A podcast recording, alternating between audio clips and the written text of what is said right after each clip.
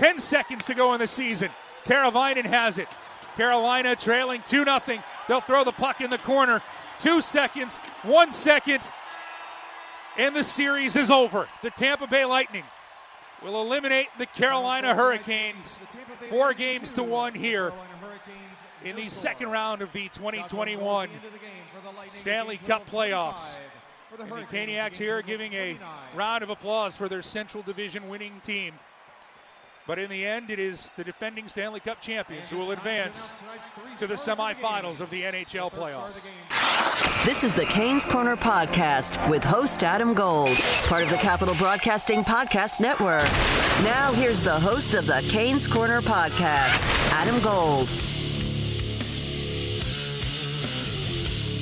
Welcome to the Canes Corner podcast. I am Adam Gold.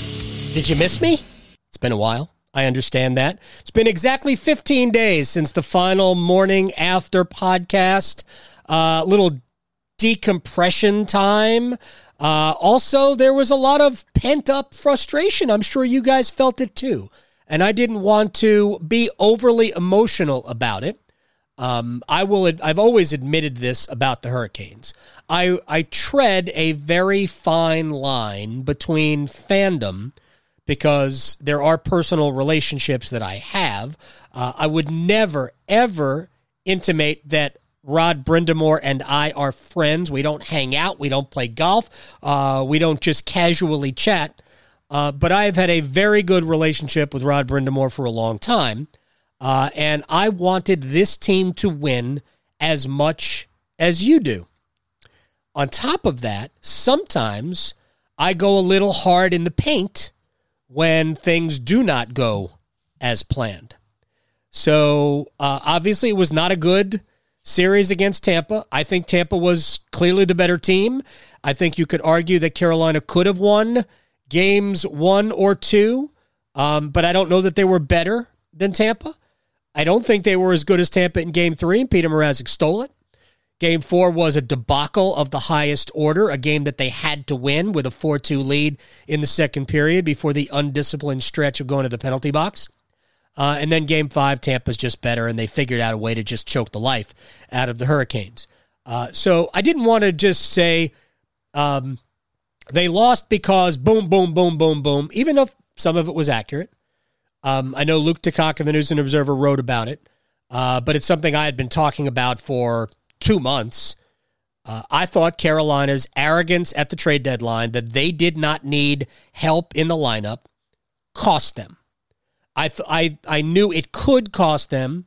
You hoped it wouldn't cost them. It absolutely did cost them. And all you have to do is say, what was their record without Jaccob Slavin in the lineup? Not good. No Slavin, no depth on the blue line. It exposed Dougie Hamilton. Uh, you, your only two reliable defensemen in the Nashville series, other than when Slavin came back, were Pesce and uh, Brady Skjei, who Brady Skjei played his best hockey since last bubble. Uh, and I, I'm not saying Brady wasn't good this year. I thought Brady was very good this year uh, but he was excellent in the Nashville series.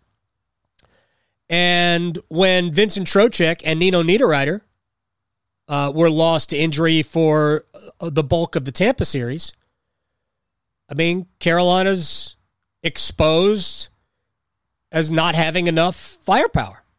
And on top of that, Martin Necas and Andrei Svechnikov were at best in and out in terms of their performance.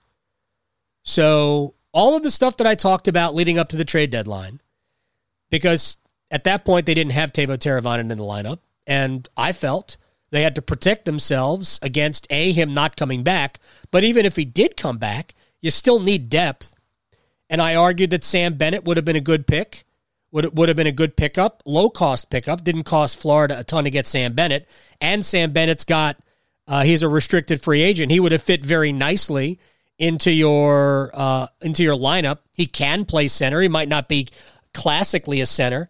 And if you're Aho, Teravan, Aho, Trocheck, and down the middle, you don't need Bennett to play center, but Bennett can play the left side. But what would have been wrong with Sam Bennett centering your fourth line in the postseason? Getting power play time, playing up when needed. What would have been wrong with that? Sam Bennett would have made Carolina better. And my argument was they needed depth. The team that was playing so well during the regular season, that team was owed more than it got from management because the the mindset was we're good enough. And I just couldn't figure out why anybody would think that they were good enough. I've pointed this out before. Every single team that fancied themselves a Stanley Cup contender, every single one added something. Something of note, even if they didn't need it. Did Tampa need David Savard? No. Got him. Didn't need him. The Islanders in the playoffs became a vastly more uh, imposing team offensively with Kyle Palmieri. Travis Zajac to me was uh, um, superfluous, but he's a good player. But Palmieri was a difference maker in the postseason. Um, every team did. I mean, maybe uh, maybe Vegas hasn't gotten a ton out of Mattias Janmark, but they've gotten something. So everybody added, Carolina didn't, and to me that was a failure. That was uh, I've called it organizational malpractice. Organizational malpractice. They needed to get better. And then when they got exposed as having two fourth lines for some games in the Tampa series, I just don't know how you're going to win those games. Um, and yet they still were were there. They were close enough to where they had a puncher's chance, uh, and they just couldn't get it. A couple of other things, and this is what we're going to talk about a little bit later on with Cory Lavalette. We're also going to bring you our conversation uh, with Rod Brind'Amour in this uh, in this edition of the Canes Corner podcast. Uh, and what went wrong with Tampa? I'm just going to, without boiling, you know, digging down too deep. Andrei Svechnikov and Martin Necas were sporadically good, occasionally great, but mostly meh. And Carolina can't afford two of their best five, easily, offensive players to be meh. They need those guys going, and they weren't going. So that's one thing. Uh, the injuries to Trocheck and Niederreiter didn't help. The goaltending was okay. That's what the goaltending was. Okay. Wasn't as good as goaltending was during the regular season. There were some ugly goals that were allowed that came back to haunt Carolina. We don't have to get into them. Um, and your goaltending needs to be at a higher level. Uh, in the next podcast, you'll hear from Alex Nedeljkovic about that.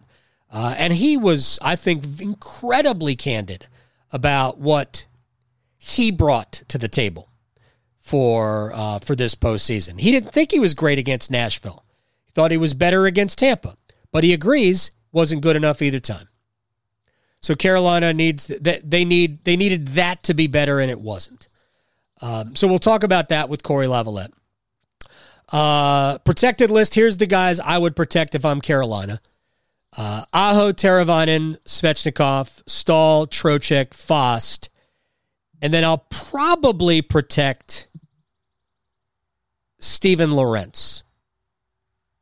Although it might not matter. I will be trading Warren Foegele.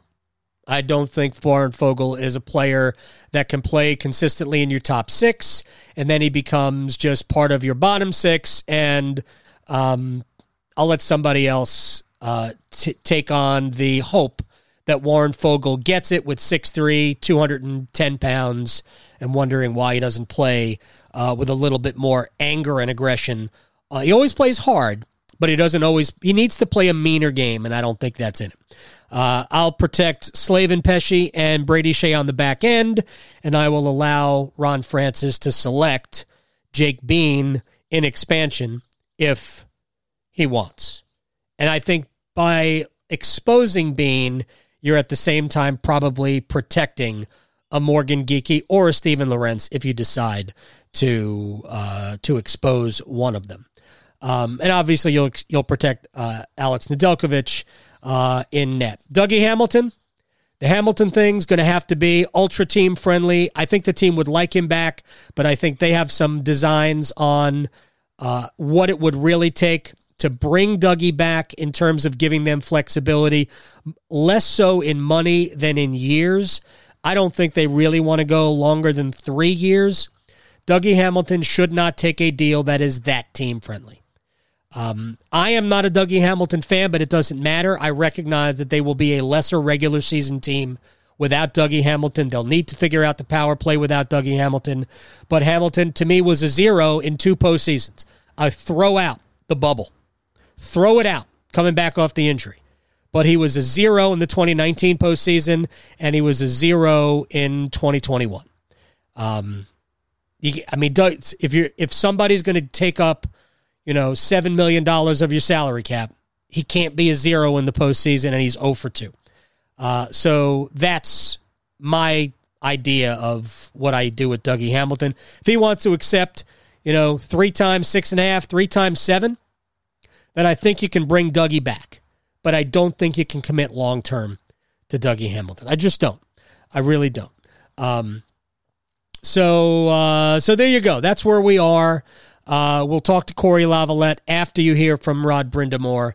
Uh, but all in all, just broad brush the 2021 season. I think Carolina had a great regular season. Thought we saw flashes uh, and a lot of really good play from Martin Necas that gives you hope that he can be a two way player, similar in ways to Teuvo Teravainen, uh, maybe. And I think if he takes the next step physically uh, and a mindset, then he can be a 70 point guy next year. I think he has that in him. Uh, Andrei Svechnikov wasn't a great year. wasn't a bad year, but it wasn't a great year. And they needed it to be a great year, especially when they got to the postseason. Wonder if the uh, con- pending contract uh, was bugging him. Who knows? Anyway, uh, I thank you for your time. Uh, first, a conversation with Rod Brind'Amour. Then we'll take a break and we'll come back with Cory Lavalette of North State Journal. This is the Canes Corner podcast. We're brought to you by the Aluminum Company of North Carolina. If it's for the exterior of your home, you can find it at the Aluminum Company of North Carolina on Hamlin Road in Durham. No place like it. The best customer service in the industry, great workmanship, aluminumcompany.com. Jack Adams joins us now on the Adam Gold Show. I'm sorry, it's Rod Brind'Amour. He won the Jack Adams Award as the NHL's Coach of the Year. Uh, congratulations on that. So I'm I'm curious. The new contract yesterday, the Jack Adams Award. Where does this rank in the greatest days of your life?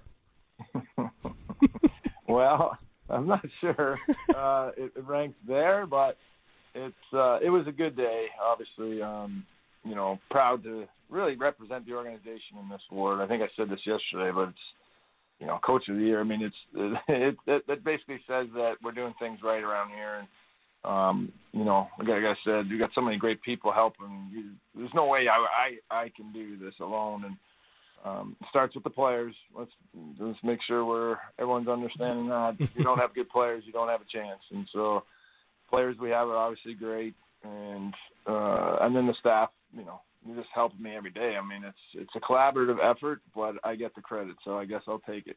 yeah, why uh, why not accept the credit when you can get it? Um, what was the most important part of the new contract for you? Um, the the most important part was uh, really the keeping the group together. And I mean, staff um, we got one guy still kind of lingering out there, but I, I'm hoping he'll be back. But other than that, we were able to retain everybody, and but that's really what was the important part for me. Is just you know I got to come to work every day with people. I want to make sure I can, you know, I know what I'm getting, and they know what I'm there I'm about. So that camaraderie we have in here. Um, I mean, you know, a lot of them mm-hmm. have been around for a long time, and that's that's really special to me. So that actually was the most important part. And it's not just Jeff Daniels, and I know Dean Chenoweth is somebody, and we've that's been reported that he's still, uh, you know, looking around to see if there's something else out there for him. But it's also support staff, uh, Billy Berniston, the you know strength and conditioning, Doug Bennett, um, right. you know, the, the equipment guys. I mean, that video. That's this really is. You look at everybody as like they're part oh, of the of the on ice team, right? Totally, totally, Adam. I mean, you you know those guys. Chris Huffine's the video coach, but mm-hmm. he's my right hand guy. Like I don't, I've never, I've been doing this for three years, you know, as a head guy, but I've been with him forever, and you know, I've never been caught off guard by something the other team does. And you know, we may not execute and may not obviously win, but it's not because we're not prepared. And he's the guy that prepares me, you know, for the other team, and that says a lot. So he's been around for, golly, forever with all the coaches that have come through here, and his experience is just invaluable. So, you know, that's just one guy. And you, you mentioned a bunch of the other guys. I mean, how many how many equipment guys in the league can you know, sharpen your skates and then fix your car when you're out and something goes wrong and then you need a third goalie to go out there on the ice. You know, like it's uh we got we got guys that are just they do everything here for us. So it's uh it's just a special group and that's that was what was important for me, um, you know, in getting those guys done. Wait a second. George, George Alves can fix your car? He, he's. I'm telling you, he's MacGyver. I, I've seen him out there the other day. He was. He had the hood of Ned. Ned's truck was something was wrong, and he was in there going at it, and fixing it, and got him ready going on, on his way. So I'm just.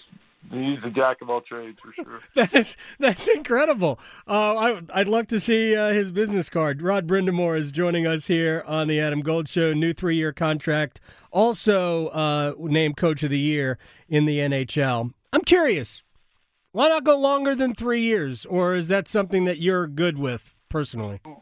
Well, you know what, Adam, I I, I don't I didn't want to commit to more than that on my end, just because I know if I did, I would stick it out through thick and thin, and and, and you know I don't I don't know how the group's going to be in three years. Meaning, is is my voice going to run out? Is do you know what I mean? Uh-huh. I, I just I just didn't want to be. I know I'm not quitting, and I don't know if they would fire me just based on you know I didn't want to have that. I didn't want to have that on either side.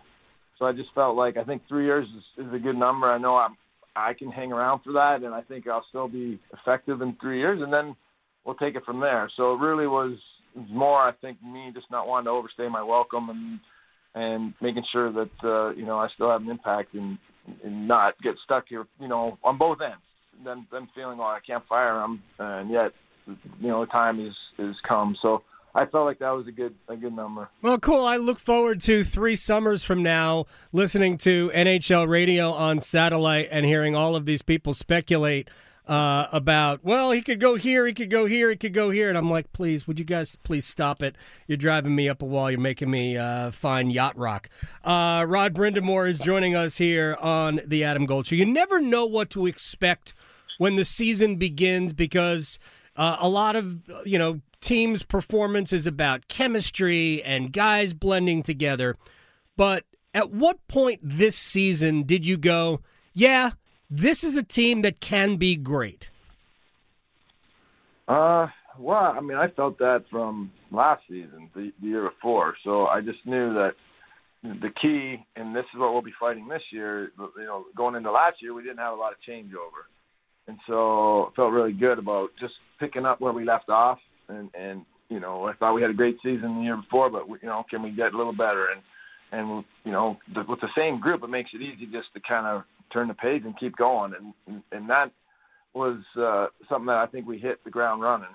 Um, because of that, I think this year I don't know. I'm a little you know worried about how it's all going to shake out. I mean, mm-hmm. it's a business, and guys got to do what they have to do, and you know there's a chance we're going to have a big turnover, and that that's when coaching gets tough because now your message has to really you know start over with with a lot of guys. And and your your point about the chemistry it's such a factor in hockey. I mean it the you know it, it gets overdone maybe a little bit but people got to understand that your best players play 20 minutes maybe 20 mm-hmm. I mean there's everybody has to contribute. So it it really does have to jive in the locker room. And you know like I said we're a little bit uncertain there this year I've asked you in the past after seasons came to an end, like just using Sebastian Aho as an example, and you mentioned it actually uh, at the uh, the final press conference after the series ended against Tampa about what does Sebastian Aho have to do to take the next step, and you said uh, publicly and, and just in our conversations that you've got to be able to play Sebastian against the other team's best players, and I think that was mission accomplished all year long. Sebastian was going up against other number ones. Um, so in a different way what does Andrei Svechnikov have to do to take the next step as a player? It looked like at the beginning of the year he was firing on all cylinders, and then he kind of his performance and production, maybe more so than performance, waned. Uh, it just kind of leveled off. So, what does Andre need to do? Well, I think he still has to, you know, learn um, the little details of the game because they all creep up on you. And you know he's he's got to learn how to stay out of the penalty box.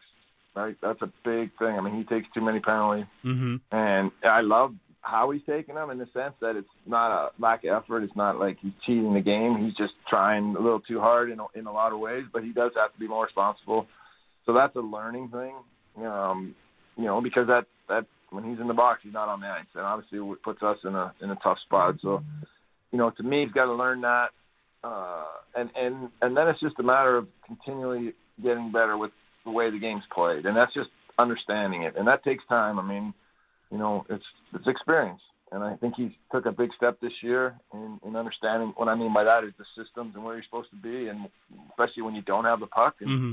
so that you can get it back, you know, so you can have it. Obviously, we know his skill level when he has the puck. I don't know that he needs to get much better. Like I don't even know how how he does get much better. he skates well, he shoots the puck as well as anyone, and you, you've seen him, you know, when he gets the puck below the goal line and in the offensive zone. Is there anybody you could say better? Like he's elite as that comes, but let's figure out how he can get the puck more, and that's to me where he, he can improve. Do you turn off when the season's over? Are you watching the semifinals right now? Yeah, I mean, I've been in the rink every day since we've got. I'm sitting here at my desk right now, but it, it's, you know, I, I think uh, when the season actually ends and, and you know the teams are done, I, I, I do then try to, you know, get away from it. But that's why I, I try to make I get everything done, training camp, get everything ready for next year. You know, September now in these next few weeks of what I want to show and all that. So then I can just know it's all done, and you know, obviously we'll get back at it, you know, a few weeks before. But just knowing that it's kind of where you want to put things in, in your systems and your video, everything just kind of done. Um, you know, that makes you kind of have a, a you can rest a little bit. You know, for maybe in August we'll take a, a couple weeks, but that's probably about it. uh, I I I joked with Sebastian that you took two days off. I think after winning the Stanley Cup in 2006. Uh, first of all, is that accurate? And uh, I think he was he just gave me stunned silence after that. Well, I've talked to him about it, and yeah, that's true. When I say day off, two days off, two days where I didn't work out. I mean, Right. Didn't kind of, but days off. I, I tell the guys like, you, you want to get away from the grind and the mental, you know, the pushing and all that. That's what the off season's for. But it's not for shutting your body down. You know, you, you gotta you gotta stay ready and try to get better. I mean, that's all we try to do as an athlete. Is okay, here I am right now at this level. How do I get a little better come back next year? If you take a month or two, three weeks off, you got to spend three weeks to get just back where you were, and then are you actually gonna have time to get better? So to me, that's kind of the the trick is figuring that out. Obviously, you need to take a little bit of time to just rest mentally, but I think you got to find ways to keep pushing yourself to to be a better athlete, and that's that's what I think these guys get, and he does too. I think he does. Um, what what what is your favorite thing about him? Well, I think I think it's the competitive part. Like I think he, like I said this last year, you know, when we talked right at the end of the year, it's that he hates losing more than he likes winning, and I think if you just, you know, you just watch how he is, and being a young guy, you know, first couple of years you're a little bit, you know, I don't want, are you shy? You're a little, you don't want to step out of your kind of, I'm the young guy. Do I need to be a leader? And he's starting to emerge, right? Like this year, I could see it in the locker room. I could see it on the ice.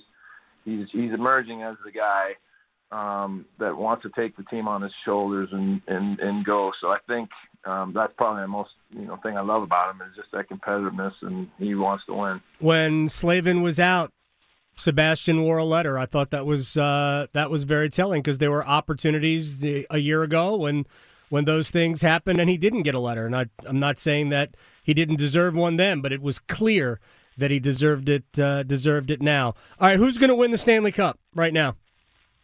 Well, I would say Tampa, but that was my that was my pick at the start of the year. We were going to have to knock them out if we were going to do it. Obviously, we didn't, so I, I got to stick with that. I, I think they got you know a tough series here, but it, it's playing out the same way it did with us and with what like it's, you know the games are going along and then they get a power play and they score right. Like you know last night wasn't a power play goal, but it, it was because it was four seconds after Right. and they couldn't cover. And you know, New York's doing a great job. I think they only took one or two penalties last night. Like that's New York has a chance if they do it that way. If the game gets called tight and you know all that, but if, if they get up in those three and four power plays, I just think they, nobody's going to be able to stop them.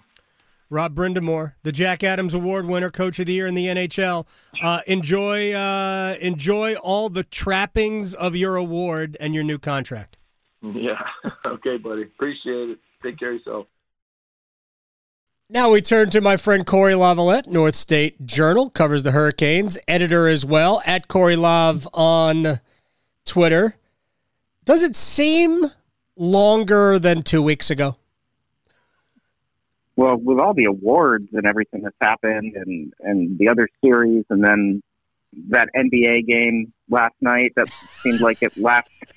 I, I guess maybe that's what happened. Maybe time has stopped with uh, 90 seconds of an NBA game taking 33 minutes or whatever. Yeah. Uh, so, yeah, it, it feels it feels longer than than a couple weeks for sure. I mean, it really it's kind of funny. We're recording this on a Wednesday. It's 15 days after the end of the season. Uh, I have completely shut down. I haven't done a thing. Uh, I have not uh, not done a podcast since the last morning after podcast. I have not written a thing since the last um, since the last game, the last preview. I didn't even do thoughts uh, from the back porch wherever I was when I do these things at home. Um, I just completely shut it down, so it just it feels like longer because I haven't done anything. Uh, so as best as we can, let's kind of think back on the maybe not just the Tampa series, but if you want to expand it to the entire playoff run, because I don't think the uh, the series over Nashville was the Hurricanes necessarily at their best. But what went wrong? Do you think? Well, I think you start with, and you know, Rod is always reluctant to talk about 2006. It seems like, but the difference between that team and this team is that team was not a great power play team in the regular season, and then was a very good power play team in the playoffs. Right. This team, this team was an excellent power play team in the regular season, and was not a very good power play team in the playoffs. And you know, when you're losing games two to one, two to nothing, uh, things like that, that's that's the difference right there. Is if you're losing special teams and um, Tampa's you know power play is a, a, another animal, obviously. Um, but uh, when when you're not able to score yourself, you you don't give yourself much of a chance, and that's kind of what what it felt like. Was things never really got back to to where they were, and um, and obviously Tampa has a fantastic goaltender, um, and he, he made it hard on them. So, uh, and, and I think the Islanders are learning that now. Everybody, uh, you know, kind of said the Islanders are, oh, the Islanders are going to figure them out, but um, I think Tampa's maybe maybe figured them out now, and I, I expect that one to end soon too. Well, I mean, uh, I think the Islanders will actually win Game Six, and we'll find out later on if uh, if I'm right or not because tonight is game six.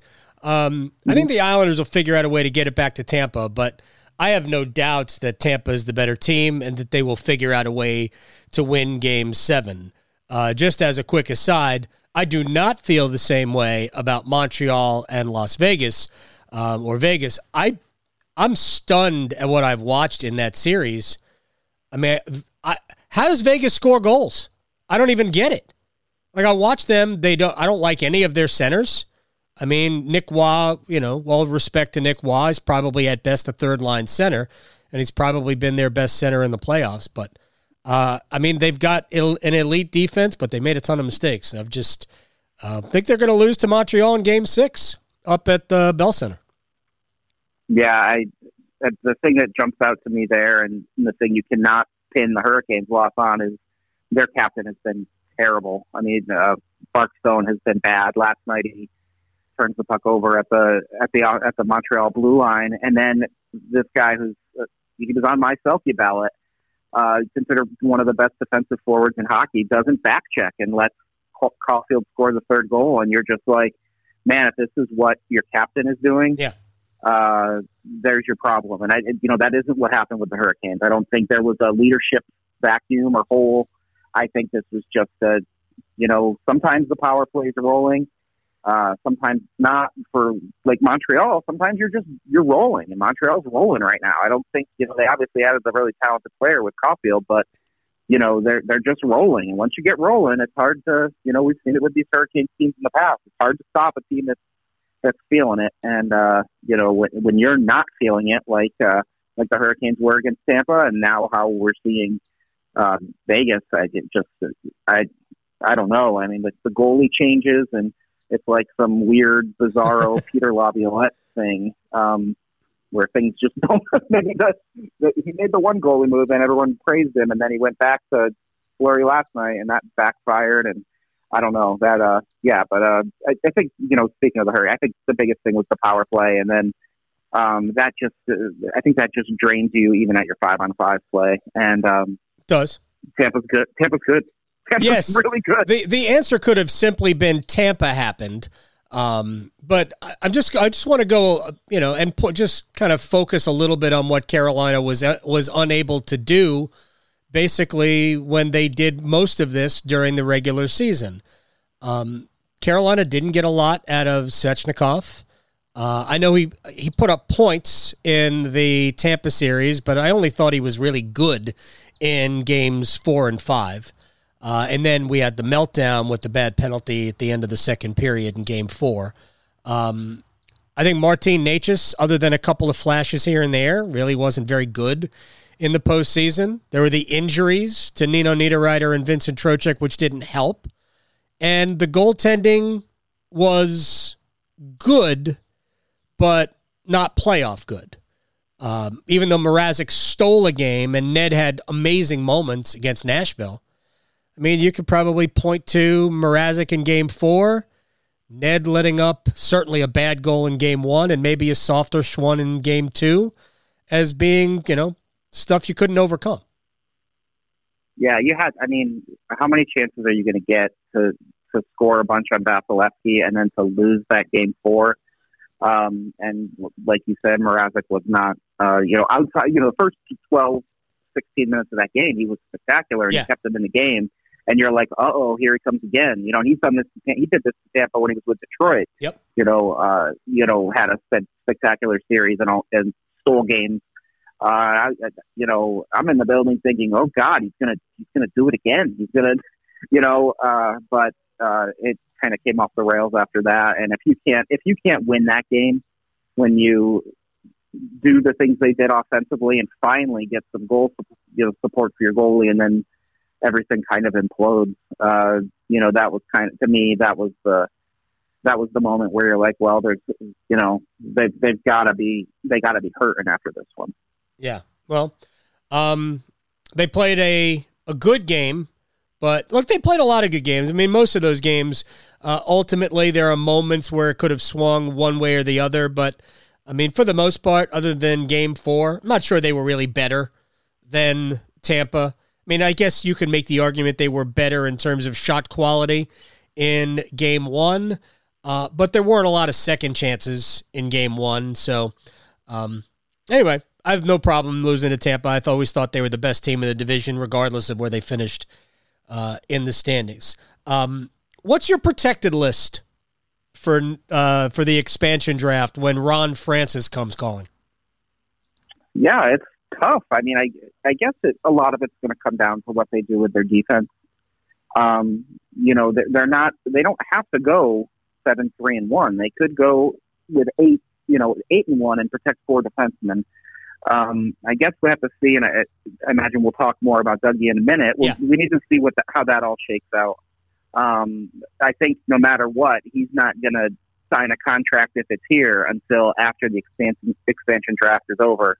Um, at least I would think so. Um, but you know, I think if you go a traditional seven three one, I think you have to protect your top three defensemen. I think you you keep Slavin and Pesce are, are obvious, and um, I think I think Brady Skjei, the way he played, uh, you know, with Pesce and and really in the Nashville series was very very good. Yeah. Um, I, I think he's earned the right to be protected, even if he is paid uh, a bit more. Uh, and Jake De- Jake Bean did not do a whole lot for me in that series. And if that's who Ron Francis wants and Ron Francis drafted him and and all that jazz, then maybe you just say, you know, hey, we're not going to play the games that everyone played with Vegas a few years ago and try to protect guys by trading assets. You, you just cut your losses and say, well, you know, if he if he pans out for them, great. If he doesn't, um, that's okay too.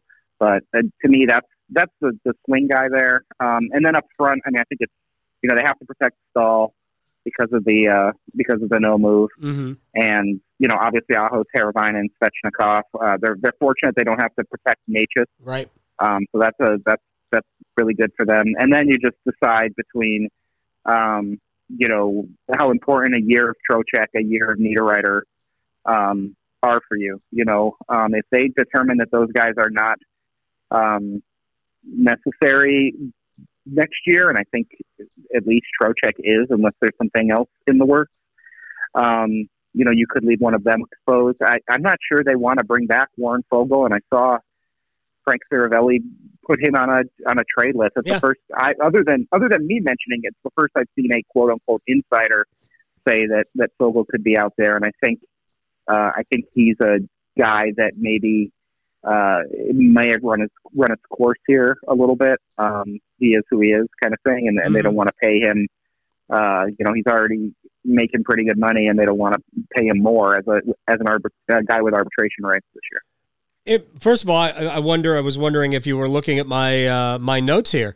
Uh, this is not a FaceTime call. This is we're just on the phone. Um, I actually have in parentheses trade thirteen. I think that's the move.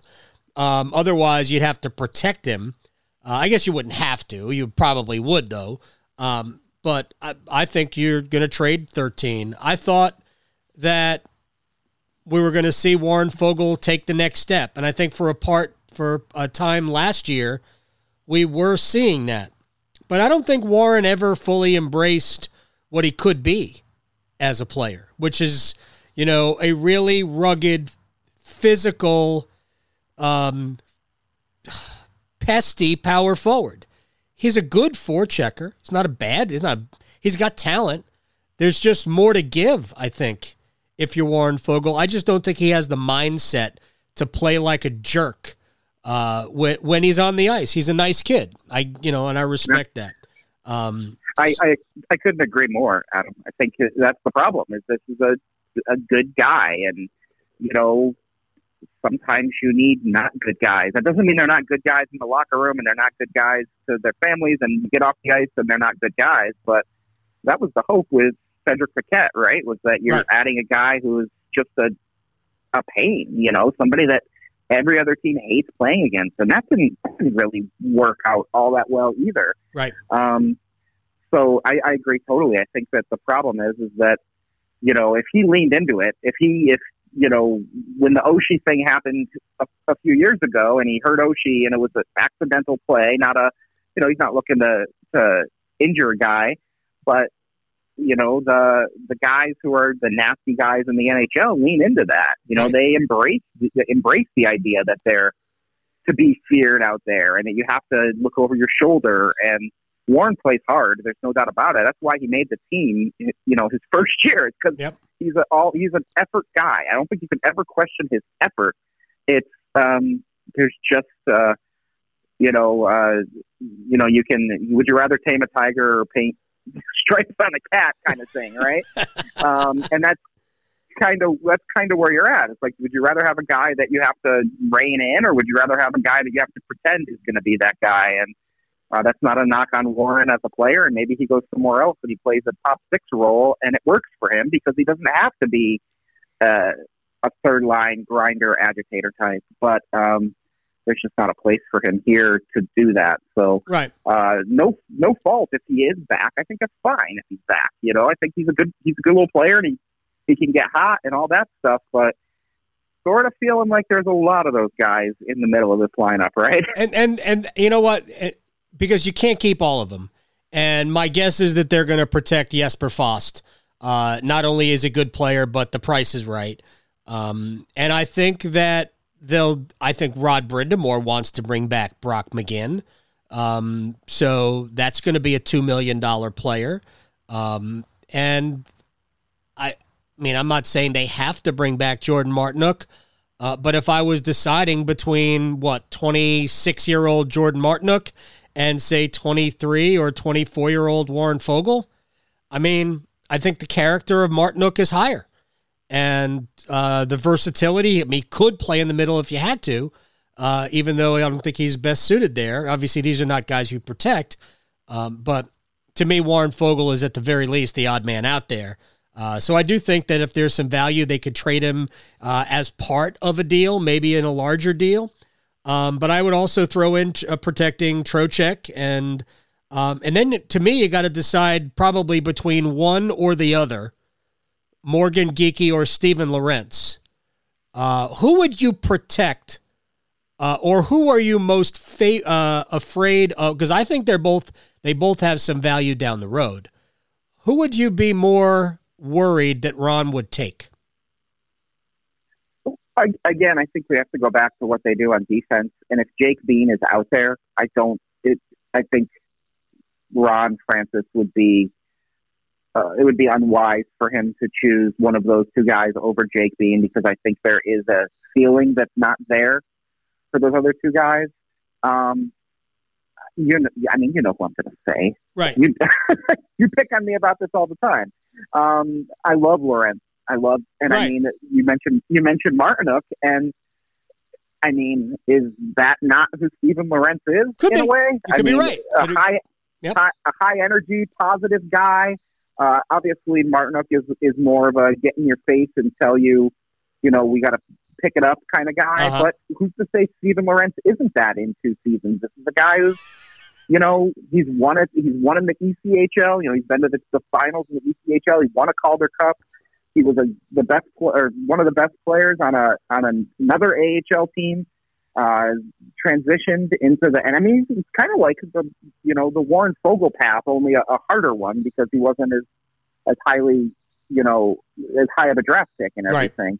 Right. Um, so you, I mean, I, I like both these kids. I mean, I think Geekie's a, a sneaky, sneaky good player and the kind of guy that got knocked for his skating as a prospect and has proven that you can, you know, you can make up a lot uh, with smarts. And I think Yeah. that's what where his value is.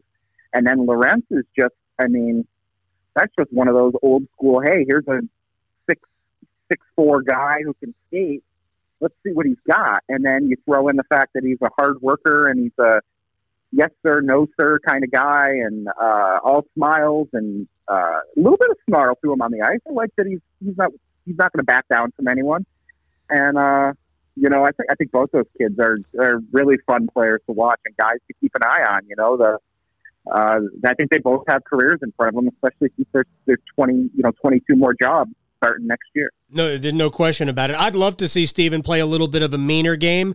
Maybe you don't do that in year one, but uh, I've probably for the last six or so weeks of the season, to me, uh, I had him ahead of Cedric Paquette in terms of uh, who would be who would start on night one of the playoffs. I'm like, give me 78 in the middle of the uh, the fourth line uh, because I thought I thought he made stuff happen. I think he's a really good uh, forechecker. I think he pursues pucks really well. He is uh, a very good skater. I wish he had a little bit more finish to him, uh, but maybe that'll grow over time. Let's move to Dougie Hamilton.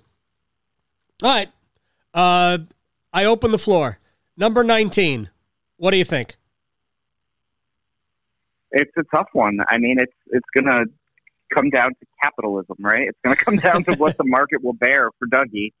Uh, so, I mean, that's what it's all going to come down to. I mean, I think you know people keep asking me about this, and you know everyone's talking about the eight-year deal, the eight-year deal, et cetera. And I, I don't think the Hurricanes are going to do an eight-year deal, even if he says he'll do six million dollars. I don't think that's in the DNA Right. of what this front office wants to do.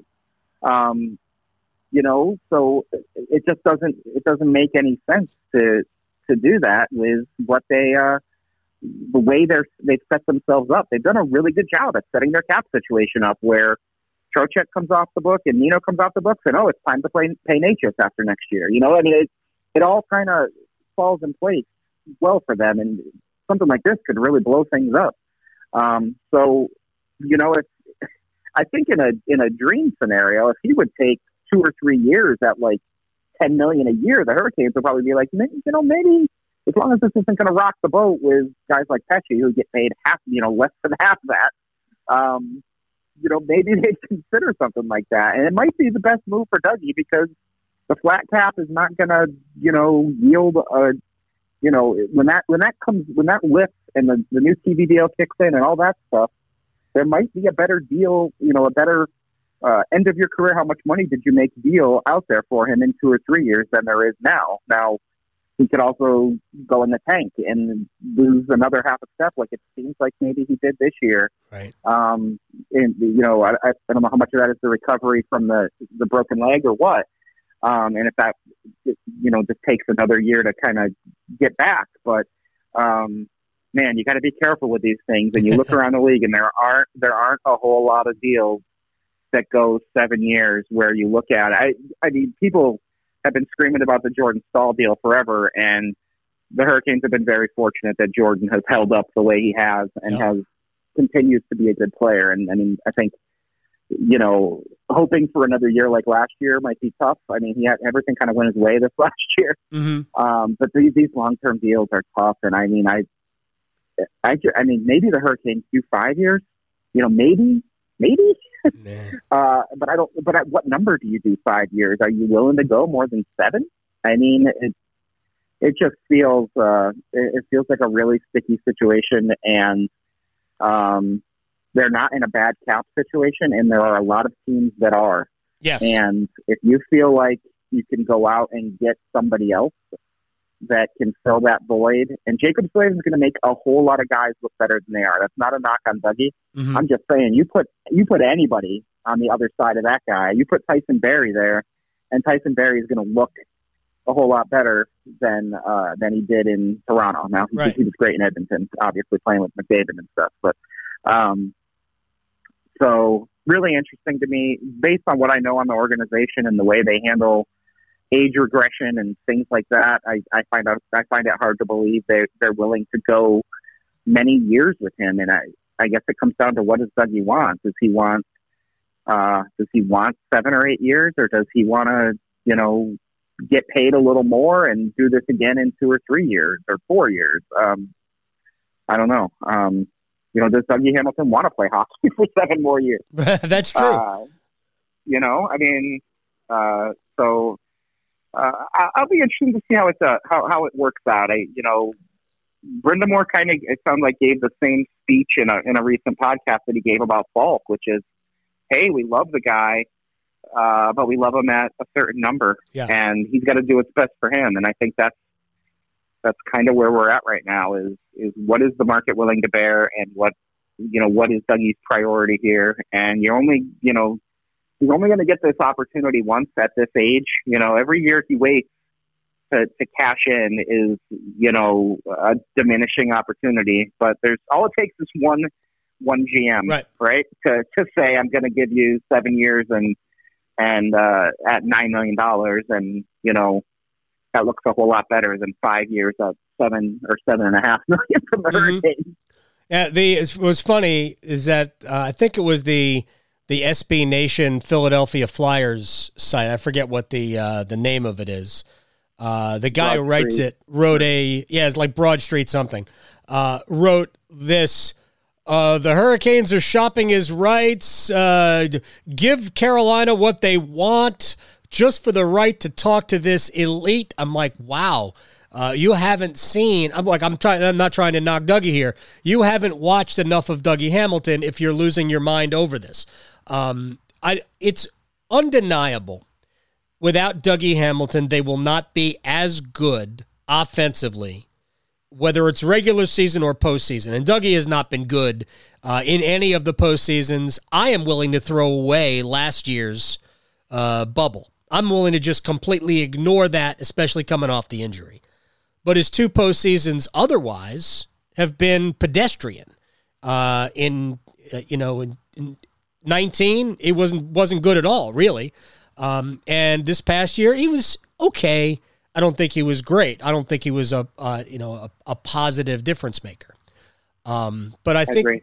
but what I think the organization is looking at, I think they would like to have Dougie back And I don't think it's two years, ten million a year, because I don't think they'll pay anybody ten million dollars. I don't think they'll pay anybody twelve percent of the salary cap. Um, and that in, that goes for Andrei Svechnikov if somebody signs him to an offer sheet that pays him ten million. I think they'll take the four first round draft picks and move. Um, yeah, I think they could. And by the way, I don't think that'll happen. Um, no, no, no. I think they would like to have Dougie back. Honestly, if it was on a three year deal, which is essentially the same length as what Brett Pesce has left. Um, and in the neighborhood of six, I think they might go to three times six and a half. Because without that long commitment and knowing that they do have some, you know, salary freedom because there's going to be some uh, players that are not making a ton of money just yet. They can go a little bit less expensive on a fourth line if Lorentz and Geekie and uh, who knows, maybe another young guy uh, can make the roster. They can go a little cheaper there as opposed to what they had there this year with a bunch of guys making two million. Um, so they can find some low cost uh, help uh, for that. But the way I look at it, you almost need another like this is what I argued before the uh, before the trade deadline.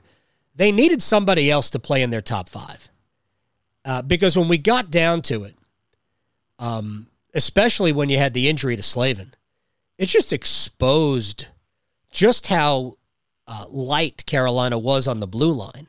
Like all the depth, the depth is really, I mean, I'd argue is the depth is two guys. It's Slavin and Pesce like you said, everybody looks great playing next to Slavin. I'd argue everybody looks great playing next to Pesce. I mean, they just make the other guys better, uh, more solid, more reliable. And like I think they would like to have, and maybe you don't have to do it. Um, you don't have to add another defenseman if you sign Dougie for three years. Um, but I still wonder because there's nobody really in the pipeline. Because I agree, I think Jake Bean is going to go uh, I think Francis is going to uh, snap him up if they leave him unprotected, and I think they will leave him unprotected because if you don't sign Hamilton and you leave Skjei unprotected and Francis takes him, now what do you have? You got to find two top four NHL defensemen. Uh, so that because there's right. just nobody coming up. Um, anyway, I just think it's going to be hard to keep Dougie because I think there's going to be too much money out there and too much term. Somebody's going to offer him at the very least five times seven. And I don't think Carolina is going to match that. I don't think Carolina is going to go to five times seven for Hamilton. Yeah, I mean, I think if we're talking three years, six and a half million, there's no way that uh, unless the unless the pull to be here is so great, uh, you know, I don't see, uh, and I, I, don't, I don't see him yeah. accepting a deal like that. And so I, I think honestly, right, that's not a fair deal for him. I'm not, I'm not arguing no. that that's a fair deal for him. I'm arguing that I think that's what Carolina needs for them to re sign Hamilton. I think they need it to be team friendly because I think that they there are just some other things that they want to address. Um, so, and I think the fact that he was not good in the postseason, you know, it, you know, again, two of the three years, I think they they see that. So, I mean, you're buying a regular season as opposed to a postseason. Uh, whereas, and I'm not even saying that um, a Tyson Barrie or a Brandon Montour uh, or somebody of that ilk is better than, I'm not saying it better than Hamilton. Uh, they'll be a lot less exp- expensive uh, than Dougie for sure. Would you, Cory Lavalette, and I know I, I want to wrap this up pretty quickly here. Would you trade for would, would you know, Seth Jones or Matt Dumba? Um, I mean, the hard part with that is we get back to the whole idea of the uh, of the expansion draft, and that's the one thing that kind of makes this all weird. Because if Dumba isn't traded before the expansion draft, I I feel pretty certain Seattle's going to take him. Now you could, I guess, strike a deal with Seattle, but um, yeah, that ain't happening. I don't know. Ron Francis is not helping Carolina. uh, I I don't know. That's uh that's a it's a tough one. I think just because of what I said. I mean, I think with the expansion draft, it, it becomes a, a dicey situation. And I mean, maybe we start thinking of this in terms of what of what Tampa Bay has done. Tampa Bay hasn't invested in four top four defensemen. Tampa Bay has said, "Here's the uh, here's here's three guys that we really like. We don't care if they end up playing on on different pairings. We've got three pairs anchored by three good guys, and maybe instead of going and making sure you getting you're getting a really good right-handed defenseman, you just go find the best guy available, and you, you put together three pairings with Slavin Pesce and player X, and let Brady Skjei fill one of those other roles, and let Yeah. somebody else fill another one. I mean, you can. Tampa's proven you can get by with three very, very, very good defensemen on three different pairs, and maybe that's maybe that's the route you have to go. I, I I certainly see that. If you did, let's just say trade for Dumba, who's got two more years left at I think six million per, uh, and I don't know what it would cost to get him from Minnesota. It's going to cost something, uh, and something substantial because he's a really good player. Um, you could at that point leave Skjei unprotected, along with Jake Bean. And my guess is that Francis would probably still take Bean. So you would still have Skjei. And if they took Skjei, I mean, I'd hate to see that, but that's $5.2 million. You could probably find somebody to replace Brady Skjei. I think we kind of both agree that if the number was, say, 3.75 as opposed to 5.25, we'd all be like, that's a great guy. Mhm. So, Yeah, I mean, I, you look at Brett Pesce's deal, and you're just like, wow, that's amazing, and then you think, you know, Brady Shea makes more than that, and that's fine, but uh, you know, I think we know who the superior player is uh, on most nights. So, uh, you know, uh, it's not a it's not an albatross in any way, right. um, but but it's a you know it's a it's a little much for what what he brings. Mm-hmm. All right, give me uh, give me a priority as you see it for Carolina. Man, um, I, I mean, I think they need one more just quote unquote difference maker. I think they need to go. It doesn't have to be a star player, but you look at the sneaky moves that teams made to get better over the last year, and I think that you know they need to find they need to find another Nino Niederreiter. You know, have, who came in and, and was a, difference maker that year, and Nino was great this year too, but. I think they need one more guy, and it, it could be that Seth Jarvis is that guy. I don't know Mhm. if he's going to be ready, uh, ready or not, but um, I think they just need they either need one more guy or they need one of these guys to uh, to really jump to the next level. You know, with Svechnikov and, and Necas. So uh, to me, that's the most important thing. Yeah, the um, Necas showed so many flashes of being a complete, you know, two way player.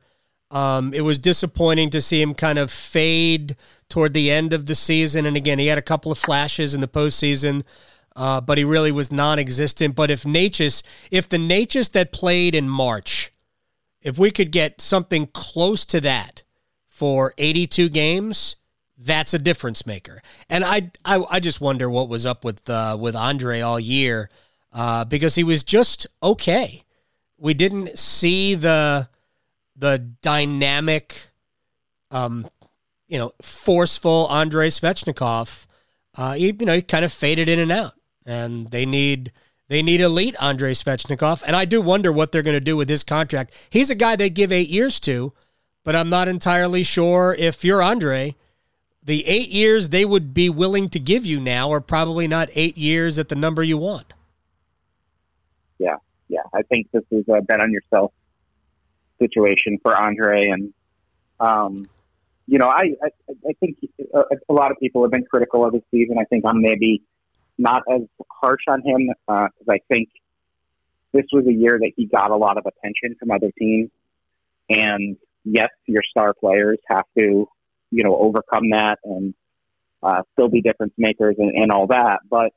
It, it's you know we do have to realize it's still a very very young player, and I think uh, I think he's going to come back even better Yeah. this next year. And in the long haul, him having a season like this might not be the worst thing in the world for the Hurricanes because maybe that number is two million dollars less than it would have been if he had broken out this year. So Yeah, and I think it'll be a short deal. I mean, I to me, it's either gonna it's gonna be a two year deal, maybe a three year deal, um, where uh, it maybe it'll look similar to what Brayden Point's deal looks like. Although I don't think the third number will will be nine. I don't think it'll be a five seven nine situation. I think more than likely it might be a four six eight situation if it's a three year deal. But I think it's probably a two year deal at a, at roughly around six a year uh, which I, I think, think right. if I'm Carolina, I'm good with uh, because I don't mind a guy trying to prove it. A couple of years from now, you can always find the room. Jake Gardiner will be off the books. Are you? By the way, would you buy Jake Gardiner out? You know, I I'm starting to get the feeling that the way they're talking about it, that they they might pull a Tampa here and uh, throw him onto throw him onto long term uh, injury. It, you know, they're talking MRIs, and we know his uh, his issue is his back. Uh, you know, they might just he just might end up having surgery and getting buried, and then you open up that cap space. I'm sure that you know the NHL teams can only insure a certain number of contracts, but right. I'm, I'm going to guess when they signed him, he's one of the ones they chose to insure. And um, so, you know, it's not like it's going to cost you a whole lot and I, you know, the cap space would obviously help, and oh yeah, you know, then there's there's more money to go, and and the Alex Semin deal is off the book. So. Finally, man, that was Jim Rutherford's parting gift. Uh, I love basically everything about Rutherford as a general manager, but that was not his finest moment. Um, but uh, he he brought a Stanley Cup here, and I am not going to complain uh, at all about Jim Rutherford's tenure. Uh, Cory Lavalette, North State Journal, at Cory Lav on Twitter. I thank you very much for your time. I went a little bit longer than I anticipated, uh, but certainly not as long as we could have gone, uh, which would have destroyed both of our afternoons. Yep. Hey, I always enjoy talking with you, Adam. So I, I knew we'd go long. We always do. Well, it was great catching up with Cory Lavalette. I appreciate his time, uh, and I appreciate your time. Uh, so next time we convene, uh, we'll maybe pare it down to where Carolina goes with uh, maybe not so much expansion, although maybe we'll get some more clarity, but maybe where Carolina goes, not just in free agency, because I don't think they'll dip into free agency, uh, but trade market, how to reta- reshape this roster, uh, which prospects might be good, good enough to make the team. Cory mentioned Seth Jarvis. Would Seth Jarvis? Be uh, be a guy that could actually impact the Hurricanes roster next year. There's a chance of that. I will say this about Seth Jarvis. He either plays for the Hurricanes or he goes back to junior for another year he doesn't need there. Uh, so there's there's a lot going on with the Carolina Hurricanes. Uh, I appreciate your time. Uh, we are brought to you by the Aluminum Company of North Carolina. If it's for the exterior of your home, you can find it at the Aluminum Company of North Carolina on Hamlin Road in Durham. So uh, go check them out online, aluminumcompany.com. Siding, roofing, entry doors, storm doors, they've got it all. Sammy Hanna and his crew do a great job. Uh, I'm Adam Gold. This has been the Canes Corner Podcast. Talk to you next time. You've been listening to the Canes Corner podcast with Adam Gold. Don't forget there are many ways you can listen to this podcast, including streaming at WRALSportsFan.com, the WRAL Sports app, and you can also subscribe for free at Apple Podcasts, Google Play, Google Podcasts, Spotify, Stitcher, Pocket Casts, and TuneIn. Thanks again for listening to the Canes Corner podcast.